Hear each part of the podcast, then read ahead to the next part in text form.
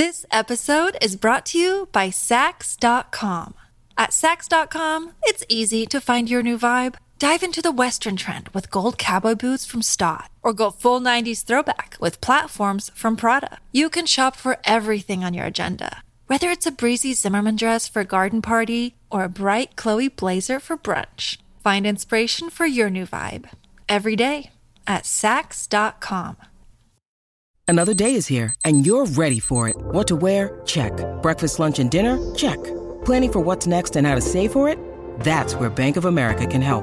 For your financial to-dos, Bank of America has experts ready to help get you closer to your goals. Get started at one of our local financial centers or 24/7 in our mobile banking app. Find a location near you at bankofamerica.com/talktous. What would you like the power to do? Mobile banking requires downloading the app and is only available for select devices. Message and data rates may apply. Bank of America N.A., member FDIC.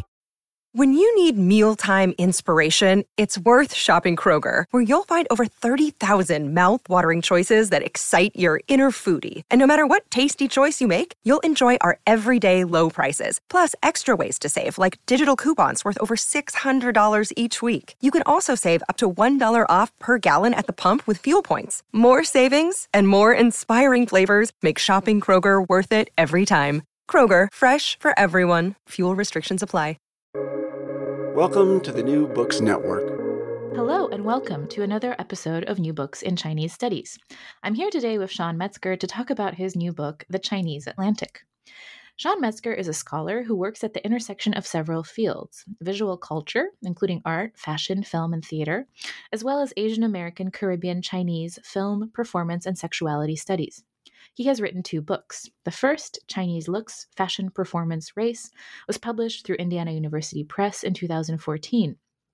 It demonstrates how aesthetics, gender, politics, economics, and race are interwoven through particular forms of dress in what Metzger calls the Sino-American interface from the late 19th through early 21st centuries.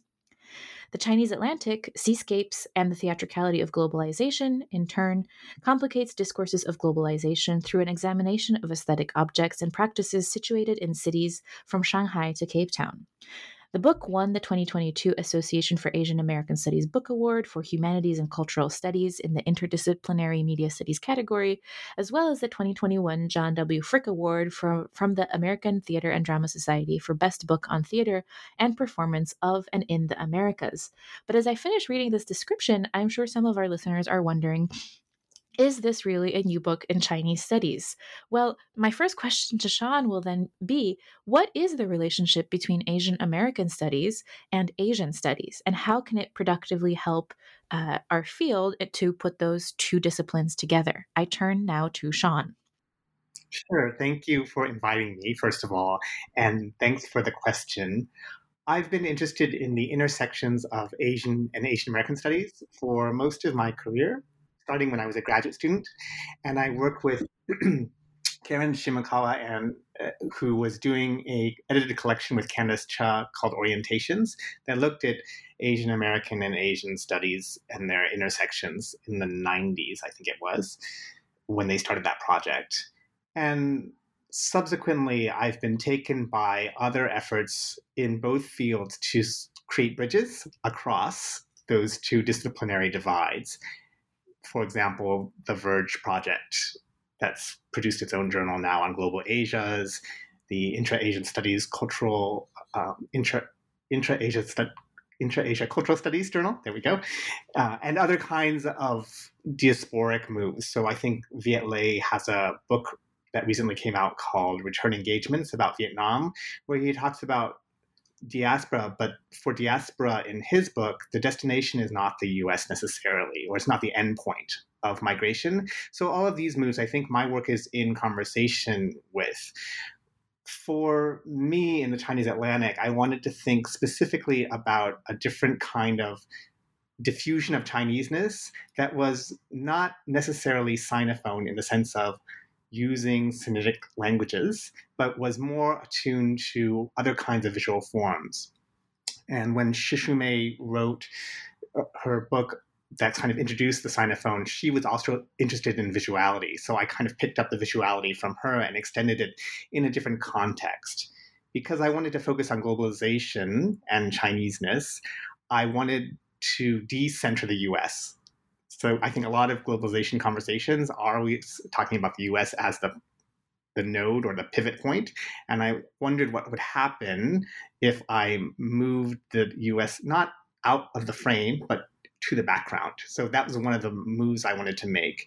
I think in doing that, it made some of the claims I wanted to make sort of complicated, because I was trying to think of, well, what kind of information do you need to think about and the Atlantic as a unit when Chineseness enters into that space, and how do we talk about that? So I ended up focusing mostly on the Caribbean, given the number of languages that there are, and I had roots there, both familial and scholarly. So that became the sort of nexus point for my analysis, and then it expanded as time went on. So I added England and South Africa as sites in addition.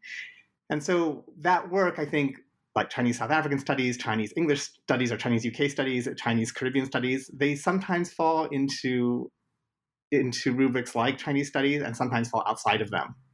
So it became a question for me, how do you create a rubric that will contain all of this material? And my effort was then the Chinese Atlantic to sort of make that possible. Whether or not I'm successful, I guess time will tell. But that was the kind of the impetus for the project. Well, I think quite successful. But the Chinese Atlantic, then the title of your book, China's oceanic visions have been more geographically proximate, right, to the Pacific. But in interrogating the logics of globalization and colonialism that you've just sketched out for us briefly, you turn your attention to this other region. Can you tell us more about what is this Chinese Atlantic, and how does that term expand upon and complicate other Atlantics? Most notably, you write about, of course, Paul Gilroy's critical schema of the Black Atlantic. Yeah, thanks for that. That's an astute question. I think for me, China's Atlantic is primarily a speculative term, a sort of marking of a horizon of possibility, I would say. The idea was to interrupt some of the logics of the Black Atlantic, not to replace them with something else, but to supplement them and turn attention both to Chinese presence in the Atlantic world, now and historically, but also to deconstruct or destabilize the epistemologies that center what is clearly visible, if that makes sense. So I think part of my response to this has to do with how the book first emerged. So I was hired in the first Asian Americanist line ever produced at Duke University. So I got that job, but I was the only one, except for people who were hired in adjacent fields like Asian studies, but also did diaspora. So they were also doing Asian American studies. So it put me in conversation with Asianists right away. This goes back to your first question, how did this actually come about through networks? And most of the conversations at Duke at the time were about Black Atlantic studies, but they had previously had a project there called Oceans Connect.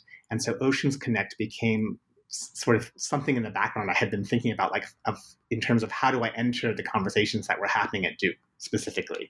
So that led me to think about, well, who else is in the Atlantic, and what do I do in my own fields that has some connection to the Atlantic? And since I've been interested in Chineseness specifically for a long time, that became the sort of entry point for me. So the Chinese Atlantic then became a kind of methodology and a frame to think about globalization specifically in terms of Chinese fiscal, human, and cultural flows throughout the world, or at least throughout the Atlantic world. I define Chinese Atlantic then in different ways throughout the book, but in the introduction, for example, I offer it as what I call a Fata Morgana. So Fata Morgana is the name for an optical phenomenon produced by light, refracting due to air temperature variations, particularly produced near the ocean surface.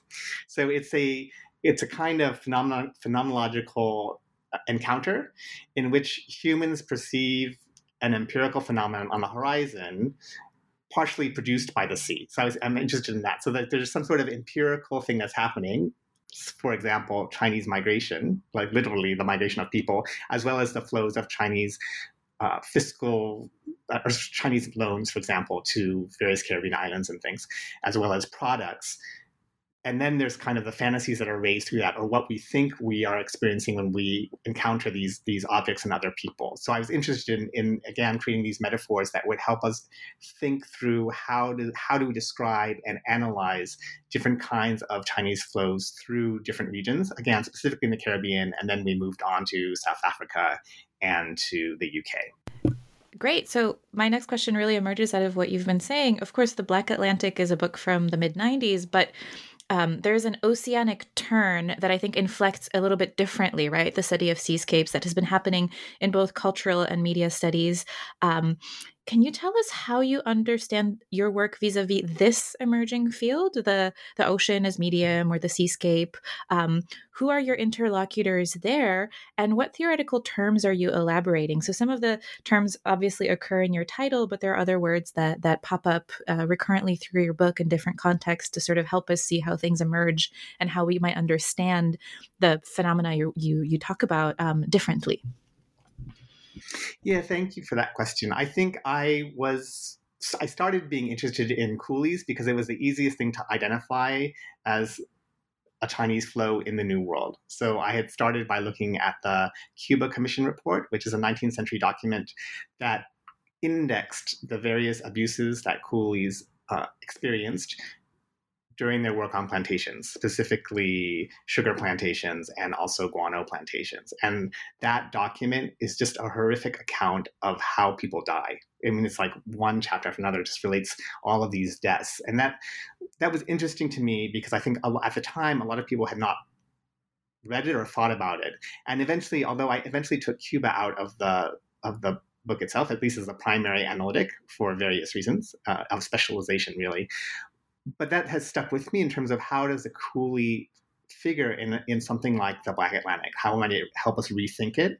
And it turns out that one of the images that's often used to describe or to illustrate Black Atlantic traffic, Turner's The Slave Ship, had as a subtitle, Typhoon Coming On. So typhoon is a word that comes from Daifeng, which, so like it's a word for big wind, but from Chinese. And so I got interested in how did that happen? How is it possible that this painting that seems so Western as orientation has a sort of a lexical marker of Chineseness contained in the title? So that became one way for me to start to think about so what is the presence of Chineseness in the Atlantic that we're not necessarily seeing or that we haven't really acknowledged? So that became a sort of the opening. And then again, to think through where I was in terms of institutional placement, because I think that's important when you think about how you perceive the globe, like where you are.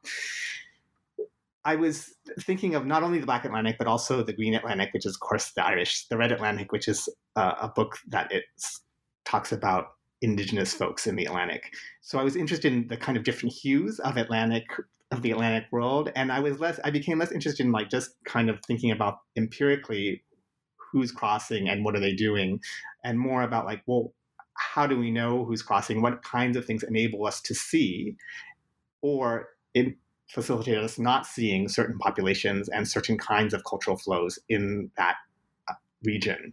So that's where the Chinese Atlantic came in, because of course I knew historically there had been flows going through the region and also elsewhere. So that was the start in terms of Black Atlantic kinds of, not exactly a critique, but kind of a thinking through of what was missing from that kind of rubric.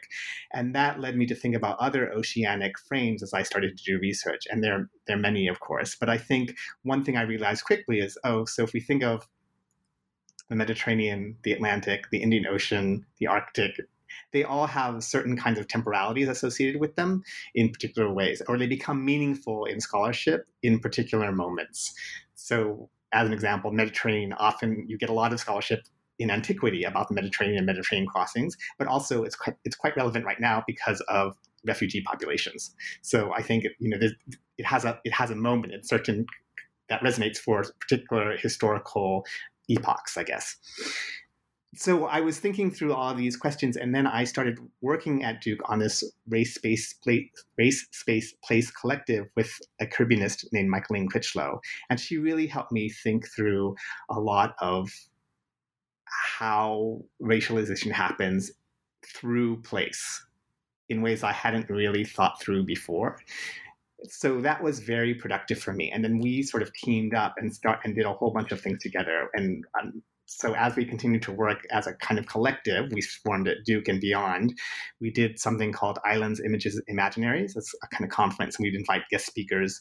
And that produced a journal issue in 2014 from Third Text. And that journal issue really looked at what happens when you look at the at insularity, that is the condition of being islanded somewhere. And is it possible that instead of just thinking about the archipelagic, which I think is also a big keyword in this oceanic discourse, archipelagic for me still fits within a rubric of area studies, if you will, generally, because they tend to be in specific places, obviously. So the idea of the insular was to think about, well, what might islands share across vast spaces? So it enables us to put into relief, for example, the similarities in plantation cultures in the Pacific and plantation cultures in the Atlantic. So that became interesting. Or carceral regimes in that where sort of islands off the coast of South Africa that are used for prisons and those that are used for prisons in off the coast of Asia or whatever. So those kinds of things became interesting to me. And I couldn't do everything in the book, but I thought, okay, so what could I develop more? And that became the ideas then start to gel around, well, I keep looking at the sea, so seascape became the kind of focal point for what I was looking at, because it really was how I was seeing. Like I was looking at all these images of the ocean, and I was kind of thinking, well, what are those? And so I started to study, well, what is the seascape as an art genre? So it turns out that that is a Dutch colonial invention. So it happened to be fortuitous for me because it enabled me to track again kind of global traffic at the sort of at the moment when transnational capitalism is starting to foment. So that was just a coincidence, really, but it was very useful in terms of me thinking through how do we think about globalization through different kinds of sea traffic. And that's where I guess I started thinking through oceanic paradigms in much greater detail. And my specific intervention then was really to think about how seascapes function across different media. And if we can analyze the sea, what does it tell us from the way that we picture or imagine it? That said, there was a lot of in the book that I couldn't quite get to that I learned as I was reading. And so there's all these interesting things about, you know, creatures that live under the sea and how they perceive the world, all of which I was fascinated by. And I hope some of my students pick up that work. I hope they do too, because I would look forward to reading it. So if seascape is one of the main terms, the subtitle of your title, there's another one, right? In addition to these nautical theoretical terms, including, like we said, seascape, also this category called tidalectics, which I think is fascinating. Bruce Cummings, Pacific Rim Speak. Your book is invested in the notion of theatricality. You take up and challenge that notion as it is defined by perhaps its most famous theorist, Michael Fried, who's also writing about painting, actually. So there is a conversation that's happening here intermedially, which your book picks up on because you have, as you mentioned, a lot of different media projects that are coming together in this theatrical seascape. How do you use theatricality, and what is your intervention in this term? Part of it, my use of theatricality has to do partly because of my placement in the discipline. So I'm working in the theater department, so I had to do something that registered. So that's partly why I thought I tried to think of like, well, how does theater and performance studies matter in this kind of project? So theatricality for me then became a way of thinking about globalization first, because I thought, well, okay, so one thing that globalization is a kind of substitution process where we use it to substitute for more complicated processes that we don't take the time to describe. So in my favorite example, we use the cloud to describe the undersea cables that connect us through the internet. So those kinds of moves I find are both substitutions, but they're also hyperbolic, right? So we imagine this gigantic cloud above us, and those kinds of qualities I associate with theatricality. So then the question for me became, well, who talks about theatricality in relation to art history? And that brought me to Michael Fried, who, as you mentioned, is probably the art historian who's most picked up that term. Obviously, there are theater folks who have done it quite a lot, but I think that I wanted someone who was working in art history because of the emphasis on seascapes in the book. So theatricality then becomes a way for me to think about via Michael Fried and his work, what is the relationship between an artwork and the beholder? So he talks about that a lot, and I'm often moving sort of an countercurrent to his work because he tends to privilege artworks that don't address the beholder. And in so doing, he sort of gives you this whole vocabulary and way of talking about relationships between people and artworks. So I pick that element up, and then I move it into various case studies that I track across the book. But for example, one of the paintings he looks at is Raft of the Medusa, which Jericho's romantic seascape. It's probably the most famous seascape in the Western art tradition. And when he talks about the Raft of the Medusa, he says that the artist theatricalizes the suffering of the folks on the raft because it was based on a historical event, a horrible historical event where people were cannibalizing one another and stuff as they were waiting for rescue. So for me, that painting is precisely theatrical because it's based on, you know, painstaking study of corpses and then that are replicated for the painting. It also is staged on a raft. So the raft literally looks like a stage, and it requires a beholder to move closer and farther away from the actual canvas because it's so large that you can't take the whole thing if you're too close, but then you lose the details if you're not close enough. So it demands that there's some sort of interaction on the part of the spectator. So for me, in that case, theatricality and pace or against Fried was quite useful as a term because it suggests something about how we engage the Atlantic world that's being depicted in Jericho's painting. And also it connotes affect, right? So we're supposed to feel something when we look at a painting like that, just as theater is meant to make us feel something or have some sort of public emotional reaction, which I found useful in terms of thinking about how different kinds of artworks produce meaning in the world. I think you've whetted our appetites quite a bit with the wonderful examples you've used. And I want to point out for our listeners that part of the treat of reading this book is indeed not only the close readings, but also these historical, and sometimes a microgenealogy, right, that appears throughout the chapters that helps us understand how precisely what you said, these various words, terms, modes of imaging become relevant at certain moments. So your introduction does that wonderfully, and it continues throughout the rest of the book. But before we go to the rest of the book, I'm quite curious about the structure. You've structured your book using some watery gerunds, right? ING words, processual terms. How do they reflect the formal operations that you're deploying in your own writing? Not necessarily, you don't have to go into detail describing each one. We'll get to that.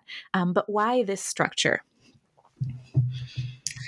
As a performance studies scholar, I'm interested in how text performs, and I try to replicate that in my own work. Often, not always, but often I'm interested, at least in my two monographs, I've been very interested in how the writing, what the writing does to the reader as a kind of performance experience. And I have been told I've been alternately successful and terrible at this, but nevertheless, I keep trying because I think it's important to think through like how the object of study informs how we think about it and how we write about it. In this case, I wanted to think through, and as you suggested, an aqueous vocabulary, so something that would connote the what I was trying to study. And in order to do that, I started to take a lot of boat trips to get a feel, literally a feel, for what's it like to be on the waves, what kinds of vocabulary do sailors use when they're cruising around. I went to a lot of maritime museums, so to figure out like what are the technologies that are inherent to seafaring and thus to seascapes. So I tried to get to immerse myself in this kind of oceanic world so that I could try and figure out what would be the appropriate language to use to describe the sensations that are produced when we're near or looking at the sea. So that was the goal. My editor, when she first read it, because it used to be like, with the first iterations were really, really sort of as if you were, I wanted you to feel like you were immersed in the ocean with like, and you couldn't get a bearing anywhere. And so it was just like, there were no chapter headings, or they were just like a kind of like, oh, put people awash at sea. And she was like, first of all, the writing is cloying. And second, everyone's going to get lost if you don't help more with the readerly process. So we had a kind of exchange in terms of moving back and forth to make the prose more accessible, which I appreciated. You know, I like experiments in writing, and that one I pushed too far. Well, you've certainly helped us get our bearing. I mean, the chapters do have their structure. Why don't we dive into that structure? The first chapter is dedicated to the genre of documentary, and you punnily deploy the term reel, R-E-E, L to describe how these two documentaries about the real world, REAL, address the aqueous histories of Chinese migration to the Caribbean, specifically Jamaica. You write that these nautical imaginaries and economies that we see here shape labor and the conditions of possibility for subject formation, which is what the documentaries explore, but you have two different categories of documentaries. So what does documentary do, and how does it do it in this argument? Documentary, for me, sets up what we think we know, because it's ostensibly true when we look at these narratives. And I was interested in those kinds of claims and the kinds of evidence we use to support them. So in other words, what kind of material evidence is a filmmaker reeling together to create a claim about diasporic movement from China to the Caribbean? So I was interested, and it turns out, and when I looked at the 12 or 13 documentaries that I analyzed, there's quite a few of them.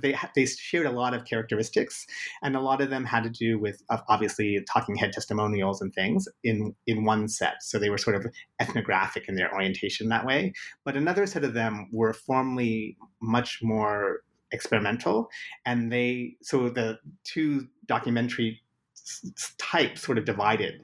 And so I was interested in how each one worked and what kinds of assumptions were made through the form itself. I think a lot of social science literature on globalization relies on empirical evidence. So the chapter really set out to both mark what we see as empirical evidence, but also to destabilize those claims to some degree. And a lot of the documentaries were about familial histories in particular. And I think often people naturalize that. I mean, diaspora is, after all, the spreading of seeds. So people think of like family lineage as the kind of chain back to a homeland. And I wanted to unsettle that, but also to mark it, because I think in some ways it was interesting how some folks were able to literally to sort of reinstall like a broken family line, like in the case of one particular documentary about Jamaican Chinese folks. And that was both an interesting move to me, but also it suggested something about how capitalism works. You know, what kinds of resources do you need to recover your ancestry in that kind of way? So all of those questions emerge in the documentary format for me. And then there's a couple other documentaries that appear later on in the book. But here I really wanted to just start by saying, when we think about the Chinese Atlantic, what kinds of claims of truth claims are we making from the get-go? What kind of assumptions are we making? And then how do we unthink those, if you will? Yeah, absolutely. But you don't stick with just documentary film. You end up in your second chapter moving on to a different medium, which is the plastic arts, in particular public arts. And the locale also changes to Trinidad. So for readers, I'd like to note that we're really moving between various island spaces and kind of indexing how artistic practices are addressing, or how you're finding the Chinese Atlantic in these artistic practices and how they resonate across these various places and various media. So in this chapter, you also introduce the figure of the coolie, of whom you've already spoken, but also the coolie as a Chinese body that has been incorporated into other figures of finance, particularly, right, in the sculptures that you write about here. So how does that happen? What does it mean for a Chinese body to be incorporated into other figures? And what are these figures specifically in the work of Willy Chen, as well as Christopher Kosier, Carlisle Chang, the Trinidadian artists that you write about here? You know, I've thought about the coolie a lot. And one of the things that interested me in terms of Trinidad is that the imagination of Chineseness often was portrayed without any Chinese bodies appearing by the artist. So that sort of confused me, but also interested me. And that was different. I mean, I do talk about one Trinidadian documentary, or no, a couple of Trinidadian documentaries in the documentary chapter, but they have a kind of different logic to them. The public art was interesting to me because it kind of evacuated the corporeal body from the frame and replaced it with what I call figures of finance, or, you know, some sort of sign that stood in for Chinese coolies in different ways. So the opening image in the chapter is this piece by Nicole Iway, who does this work that uses bitumen or petroleum as a kind of inspiration. So she did a visit to Pitch Lake, which is on the southern part of Trinidad, and there's I think it's the largest deposit of asphalt in the world, maybe.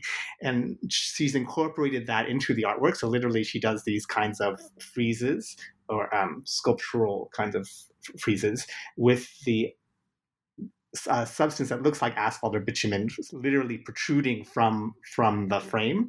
And I was interested in that because a lot of the artworks I had been looking at up to that time were also incorporating some idea of Chineseness into something else. So, for example, Willy Chen had a bunch of public art installations around Trinidad that he directed me to, and one of them was in the bank. Trinidad is a banking center as well for the Caribbean.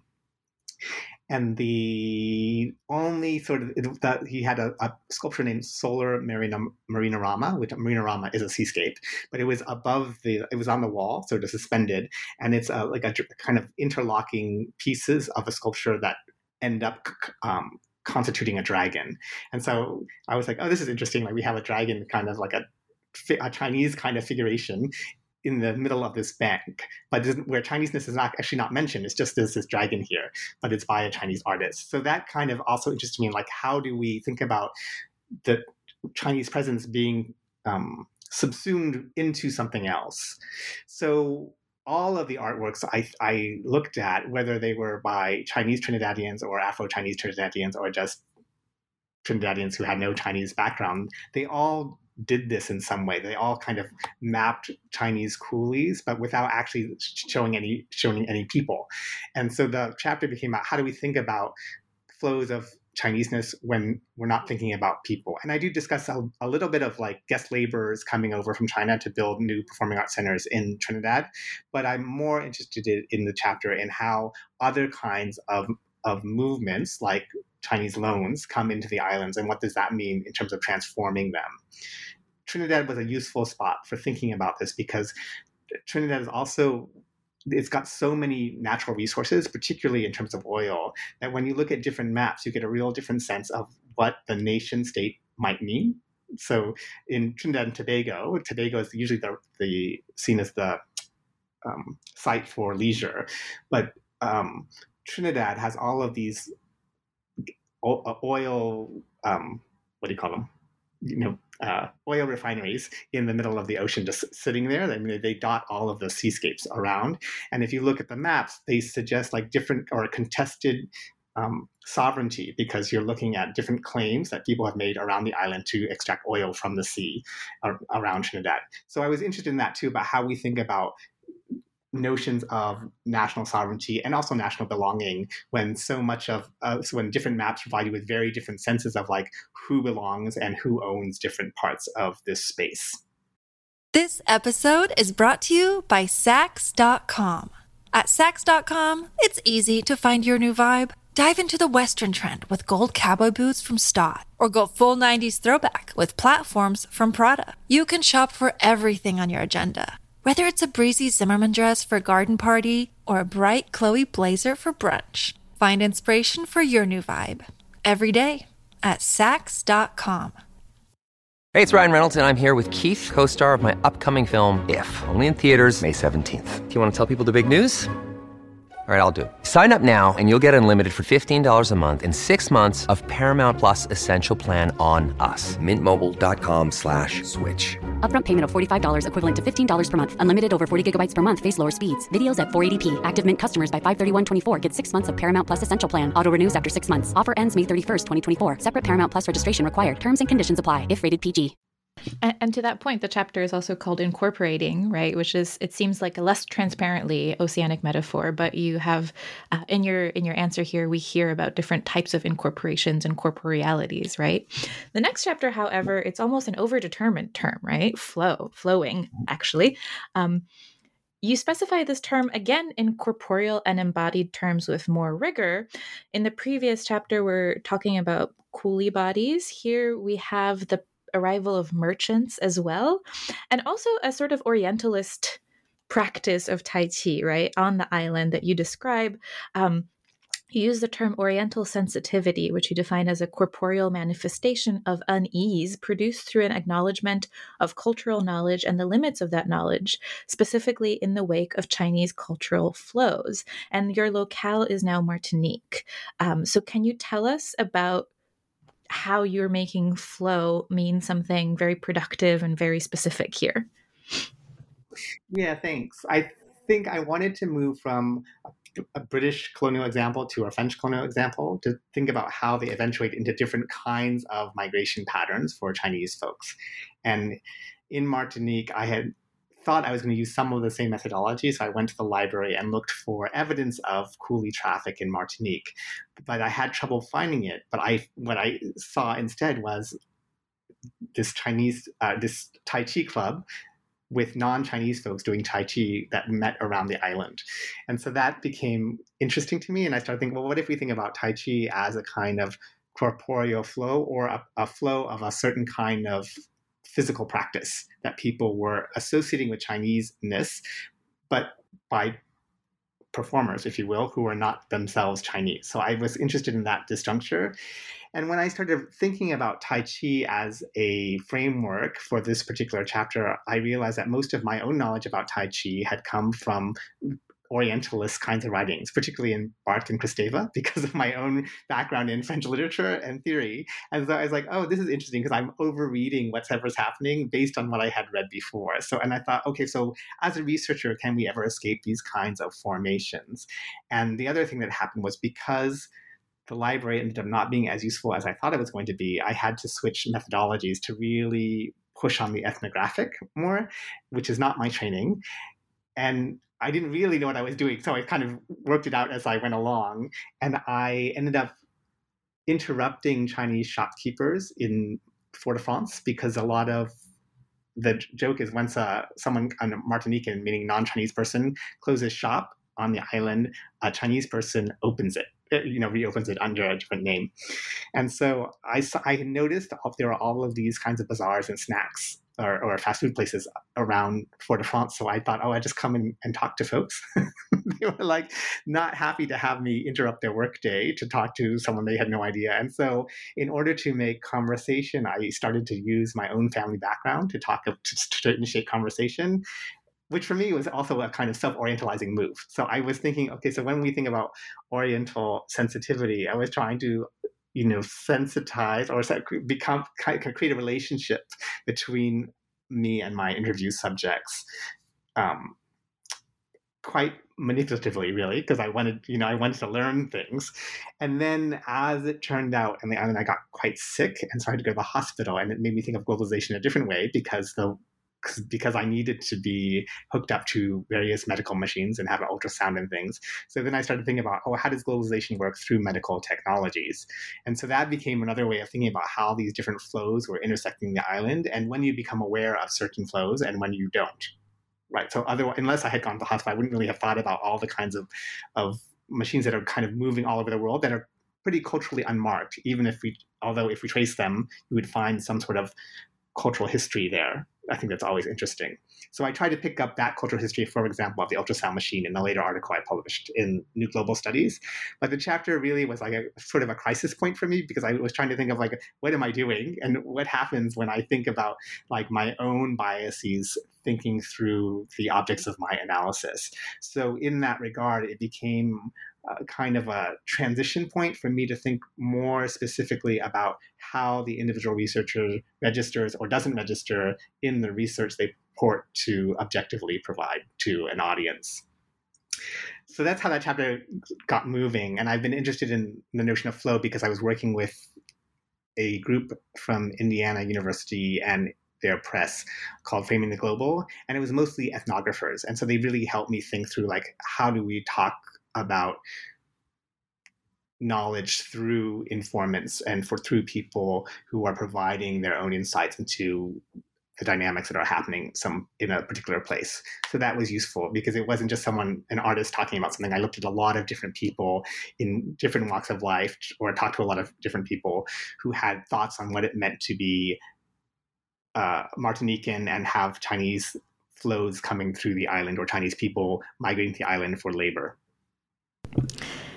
Great. Very happy that you recovered and were here and to write the book. So for my next question, I would like to borrow one of your own to give the reader a sense of how you start your chapters and what sorts of questions you're interested in answering. We're moving away from the Caribbean to the coast of England, and the chapter is on ebbing, and it becomes with a harrowing account of Chinese migrant deaths, right, that recalls, in fact, some of these earlier paintings that you wrote about in your introduction. In considering these variously mediated coverage of this event, and you go on to talk about Nick Broomfield's films and Isaac Julian's installations that reference the tragedy, you ask, how do media forms shift the capacity to recollect the experience and very material mechanics of trafficking? What circuits of power and technologies of visibility enable us to see what are often invisible currents of both documented and undocumented human labor? What sorts of fantasy projection do the dissemination of media networks across the globe enable? What possibilities, not only for communication, but also for identification and production of agency and subjectivity, become available through such networks? So I apologize for the length of the questions to our listeners, but Sean, they are your own questions. I'm sure you're fully capable of answering such a long string of them. I hope so. We'll see. I think for me, I wanted to look at not just middle-class folks or elites. And I wanted to look at people who are in quite precarious positions because they also constitute the underside of globalization, or when people celebrate globalization, there's always the question of who has no agency or less agency in these kinds of movements. And so human traffic victims seem like a good case study for this, and I was taken by the Morecambe Bay drownings, partly because of the artistic representations of them, all featured the sea in specific ways. So that was what primarily drew me to them. And the other thing that I would say about the motivation was I started to become, in this chapter, interested in even more in what I call kind of partial personhood. So that's like, you know, the coolie and other kinds of categories of personhood where people are not really considered complete people. And it's interesting in human trafficking discourse, as I did my research, in order to register in the Palermo protocols, for example, you either have to be the exploiter or the trafficked. But there's no other investment in those documents in terms of the life of a person before they enter the trafficking circuit. And the research in this area suggests that many people, at least, if not most, know that they're putting themselves at risk, even if they're electing to migrate without papers, for various kind. They're putting themselves in various kinds of vulnerable positions. And so I was interested in, well, what do we learn if we look at trafficking and sort of expand the frame more? And I think the artworks do expand the frame to think through these people who really registered in death more than they did in life in the public imaginary, because the way they died was dramatic, theatrical, if you will, because the tide came around them at night and they didn't realize, so they all knew they were going to drown. But before they did, they placed cell phone calls to their families or loved ones. And those are the records we have of their lives, and they were played back during the trials and things like that. So I thought that was quite interesting. And they're both of those kinds of sort of afterlives are taken up in the two artworks that I investigate in the chapter. So for me, it was to think through, you know, what does it mean? How does Chineseness register, you know, after life, literally through these recorded messages, and what does that mean about how we think about globalization and movement and labor, the kinds of labor that enable or facilitate global flows? So that was the kind of overall kind of take. And then I was really taken by the fact that folks didn't have recognition. So after they died and the bodies were left on the shore where they were recovered, neither government, neither the English nor the Chinese, wanted to claim it because they didn't want to pay for the bodies to be shipped back. So what was interesting is the art projects in different ways sort of raise awareness of this. The film in particular asks its viewers to donate money for the families of the people who drowned, both to pay back the loans they initially borrowed to start their migratory journey, and also to pay for the shipping of bodies back and funeral services and things like that.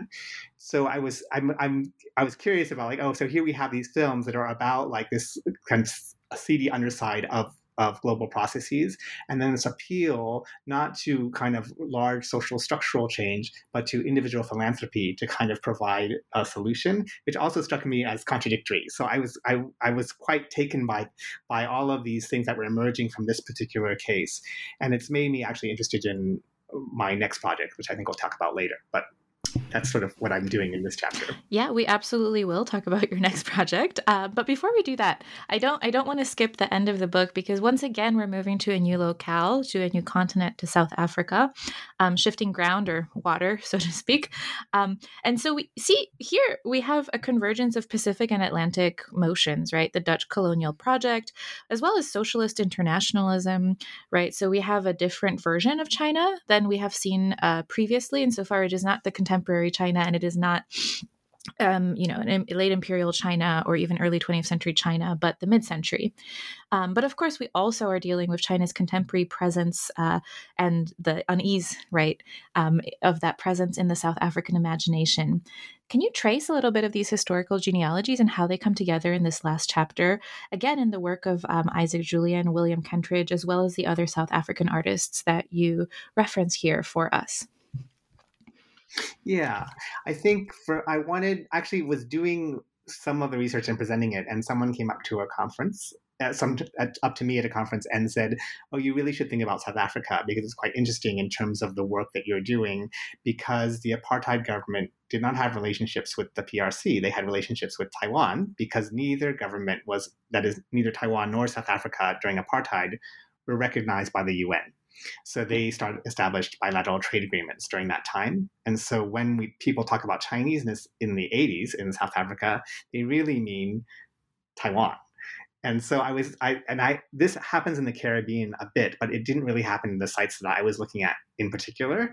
So I was curious if I could bring some of that nuance into the book. And so the last chapter does try to do that a little bit. And I think for me, South Africa is a pivot point between Atlantic and Indian Ocean discourse. During the time, I mean, it took forever to write this thing. So during that time, they started like a direct flight from Joburg to Beijing, for example, which suggests something about how they're rethinking relations across oceans. So and also because South Africa seems to be a gateway to the rest of the continent, where there's now massive Chinese investment going all over Africa. And for a while, and maybe still, China was South Africa's largest trading partner. So I was interested in these kinds of new dynamics that were emerging, and that, like all my sites, reactivated certain histories and obscured others. So one of the things that happens there is obviously people like May Nye have written a lot about Chinese and the gold mines across in the late 19th century in particular, and the early 20th century.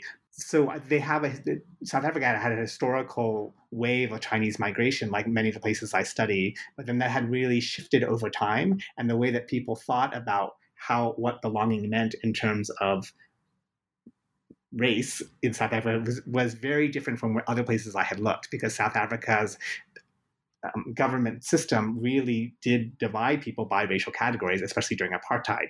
So that became a way of thinking through, like, well, how does Chineseness mean very particularly at different moments and in different places, particularly in different places? And the Chinese were an interesting category in South Africa because they got racialized in all kinds of ways, once as white, but often as colored. And then after the apartheid government fell and a new government came into place to offer redress to populations that had been marginalized, particularly the Black population, some Chinese folks in South Africa wanted to be reclassified as Black, so they too would benefit from the redress movement. So that's very complicated, but I thought that's really interesting in terms of how we think about how a term like Chineseness morphs. And the artworks I look at were also complicating how you might think of Chineseness and what it means. So this chapter starts to enter into non-human, because a lot of the artworks started to think through how the organic and mechanical are combined in different ways. So I was taken, for example, by a street artist named Dal East, whose work was is quite extraordinary. It's all over Cape Town. And I was interested, and they're all of these organic, mechanical kind of cyborg entities. And so this was one way I was thinking about globalization, is in terms of how it produces new technologies that change the idea of what's human and what's not. And of course, that's also a question that we think of when we think about race, like who's human and who's not. Absolutely. And a treat for those of us who are interested also in the socialist aesthetic is that there is a reference to the Red Detachment of Women, which I found quite fascinating. That's a little bit closer to my own work. But finally, though, when your book ends, we're moving ground again, water, to a much more recognizably Chinese artist, right? Like one who is associated with a particular period in mainland Chinese art history, Cai Guoqiang. And he's a pyrotechnic artist, as well as a petrochemical artist, we might say. Can you tell us why you chose to end there and how we can read Cai Guoqiang in a way that is different from the accepted kind of canonical reading of contemporary Chinese art when we view him through that journey through the Chinese Atlantic, right? Yeah, thank you. I think Cai, for me, initially started the book. And then, just like my first book, the beginning became the end. Because I felt like Cai opened up discourses that I didn't have time or really the expertise at the time to fully account for. So a lot of the work, I spend most of my time thinking about his work in Shanghai when I was living in Shanghai teaching. And he did a lot of things that were about, again, human and non-human interactions, or what happens when, you know, the world is destroyed because of environmental devastation, what's left? And those questions lingered with me, partly because one index of globalization is, of course, global pollution. And China is often seen as an origin point for like vast clouds of toxic smoke or whatever. And so I was interested in the way that Cai portrayed that and what it might mean to think it through different kinds of objects, or like, for example, the atmosphere in terms of gases that flow across space and that are not localizable in any way, but are still often labeled, even in the press, as Chinese, right? So there's like a Chinese toxic cloud coming to get us, that kind of thing. And I was struck by that as a way of thinking through, okay, there's other ways to think about globalization that don't really deal with people at all anymore. They're really just, you know, industrial products or something that happens to the environment that carries through the tidal system or whatever, or through through the airwaves.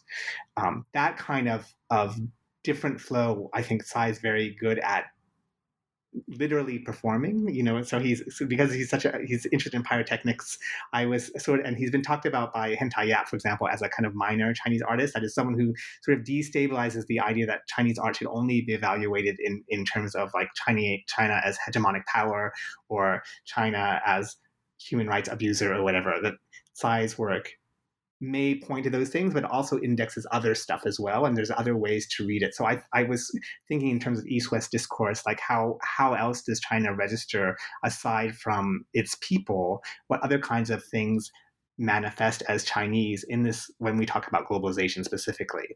So Cai became a way to think through that, and also to think about, you know, the stakes of a project on globalization that are really about the world, or, you know, how we care for the world in this moment. So I decided ultimately that I would end with that kind of provocation, because it felt like, for me, it really drove home of why a study like this one might matter. Yeah, your comment reminds me of an interview that I co-hosted a few months ago with Jerry Z and his book Incontinent and Dust, which also, in fact, combines the American Pacific Rim with Chinese dust. Right. So this is, I'm sure there'll be much more fruitful work that grows out of this. But speaking of work growing out of your completed project, can you tell us what your next project will be and how it maybe relates to this book, or how it breaks new ground in different directions? Yeah, I have two projects now.